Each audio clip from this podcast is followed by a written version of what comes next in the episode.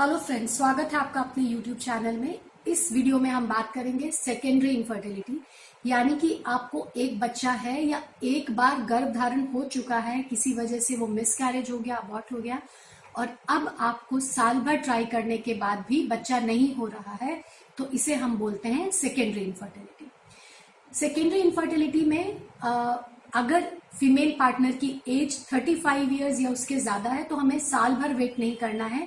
छह महीने के ट्रायल के बाद भी अगर आपको बच्चा नहीं हो रहा है तो हम इस डेफिनेशन को फुलफिल करते हैं। ये वो टाइम है जब हमें डॉक्टर के पास जाना चाहिए और ये जानने की कोशिश करनी चाहिए कि आखिर एक बार बच्चा तो रुक गया, तो अब दूसरी बार बच्चा रुकने में क्यों तकलीफ आ रही है, इसकी क्या वजह हो सकती है।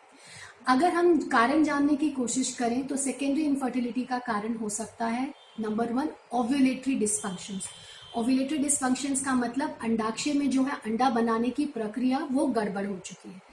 उसके बहुत सारे कारण हो सकते हैं। हो सकता है पॉलीसिस्टिक ओवेरियन डिजीज या उम्र बढ़ने के साथ साथ जो अंडाक्षय है उसमें अंडा बनने की ताकत कम हो गई है, जिसकी वजह से अब प्रेगनेंसी ठहरने में दिक्कत आ रही आ रही है। तो इन दोनों में से क्या चीज़ है वो टेस्ट के जरिए आपके डॉक्टर जान सकते हैं। दूसरा इंपॉर्टेंट फैक्टर हो सकता है कि हस्बैंड के सीमन एनालिसिस यानी कि उनके वीर्य की जांच में कुछ गड़बड़ी पाई जाती है।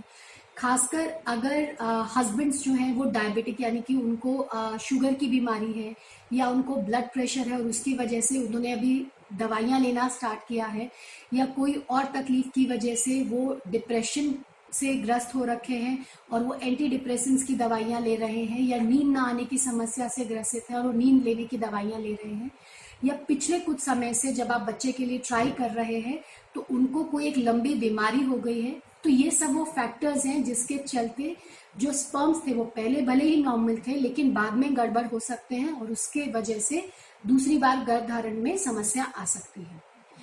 थर्ड फैक्टर हो सकता है ट्यूबल प्रॉब्लम, ट्यूब्स का प्रॉब्लम, यानी कि किसी वजह से पहली डिलीवरी या पहले अबॉर्शन के बाद ट्यूब्स या बच्चेदानी में कोई इन्फेक्शन हुआ, उसके चलते ट्यूब्स ब्लॉक हो गई। खासकर वो फीमेल्स जिन्होंने बार बार डीएनसीज यानी कि धुलाई कराई है किसी भी वजह से, तो उनमें ट्यूब्स ब्लॉक होने के चांसेस ज़्यादा रहते हैं। या पिछले कुछ समय में अगर आपको टीबी की समस्या, खासकर पेट में या बच्चेदानी के आसपास में कहीं टीबी हुआ है, तो ये संभावना हो सकती है कि ट्यूब्स ब्लॉक हो गई हो। या अगर आपने स्पेसिंग के लिए, स्पेसिंग का मतलब कि हमें पहले एक बच्चा था लेकिन फिर उसके बाद हम कुछ समय तक गैप चाह रहे थे, तो इसके लिए आपने कॉपर्टी या मल्टी लोड का इस्तेमाल किया और बाद में जब बच्चा चाह रहे हैं तो उसे निकलवाया, लेकिन कॉपर्टी या मल्टी लोड के चलते कभी कभी बच्चेदानी में इन्फेक्शन पहुंच जाता है और उसकी वजह से ट्यूब्स भी ब्लॉक हो सकती हैं।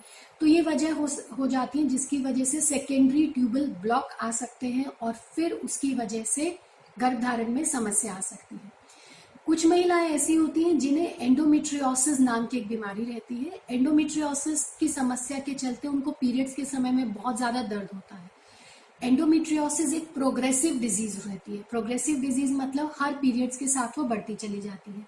तो शायद जब आपने पहले गर्भधारण किया जो कि आसानी से हो गया, डिलीवरी में भी कोई तकलीफ नहीं हुई, ये समस्या हल्की रही होगी, इसलिए आपको कोई दिक्कत नहीं है।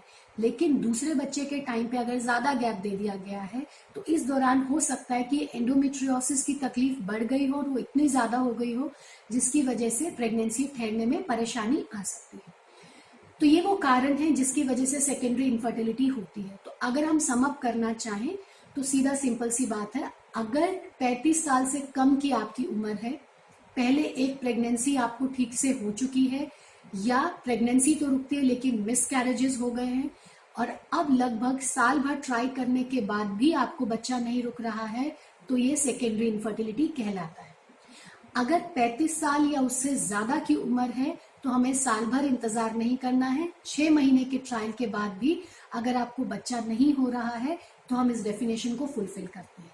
इमीडिएटली जाइए, डॉक्टर से मिलिए और जो कारण हमने अभी डिस्कस किए थे उन कारण में से क्या तकलीफ आपके अंदर में है जिसकी वजह से यह समस्या आ रही है, जानने की कोशिश करिए। समय रहते अगर हमें कारण पता चल जाएगा, उसका सही तरीके से ट्रीटमेंट किया जा सकता है और फिर बच्चा भी ठहराया जा सकता है। इससे संबंधित अगर आपके कोई सवाल है तो प्लीज़ हमें कमेंट करिएगा, हम टाइम टू टाइम उनका जवाब देने की ज़रूर कोशिश करेंगे। Thank you.